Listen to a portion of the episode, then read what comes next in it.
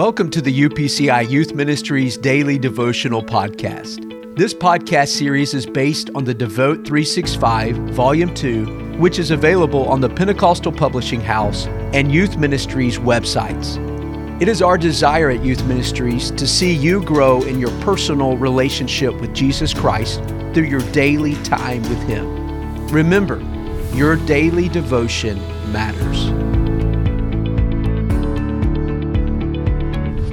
28th, entitled Walking Worthy. Today's scripture will be Ephesians chapter 4, verses 1 through 3.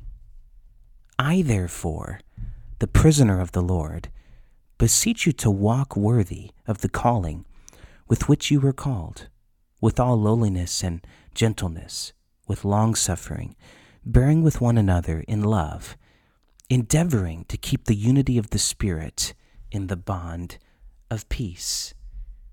It takes hard work to live as Christ lived, to serve the way he wants us to serve. Ephesians chapter 4 tells us that it is our responsibility to deliberately and intentionally choose to walk as he walked. We are not called to seek the grandeur of the spotlight or the short lived fame sometimes provided by social media, but in meekness, lowliness, and with long suffering, forbearing each other in love. One definition of the word forbear is to spare, to treat with indulgence or patience. That's no easy task most days. Daily, we must make a choice to surrender our desires and allow God to help us love and show patience towards others the way He does. If we endeavor to keep the unity of the Spirit in the bond of peace, as Paul commanded, we need to have the help of the Holy Spirit.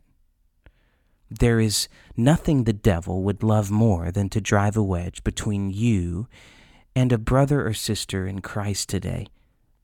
Stand guard against his tactics. Ask the Lord to help you to walk in peace and honor others as he has commanded. Let's pray together. Lord, I submit my way to you today. I can't accomplish this task of walking in peace and unity in my own power. I need your strength.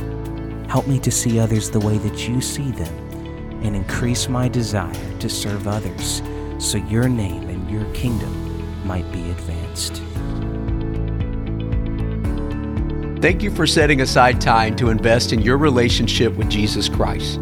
Time spent with God and His Word is never time wasted.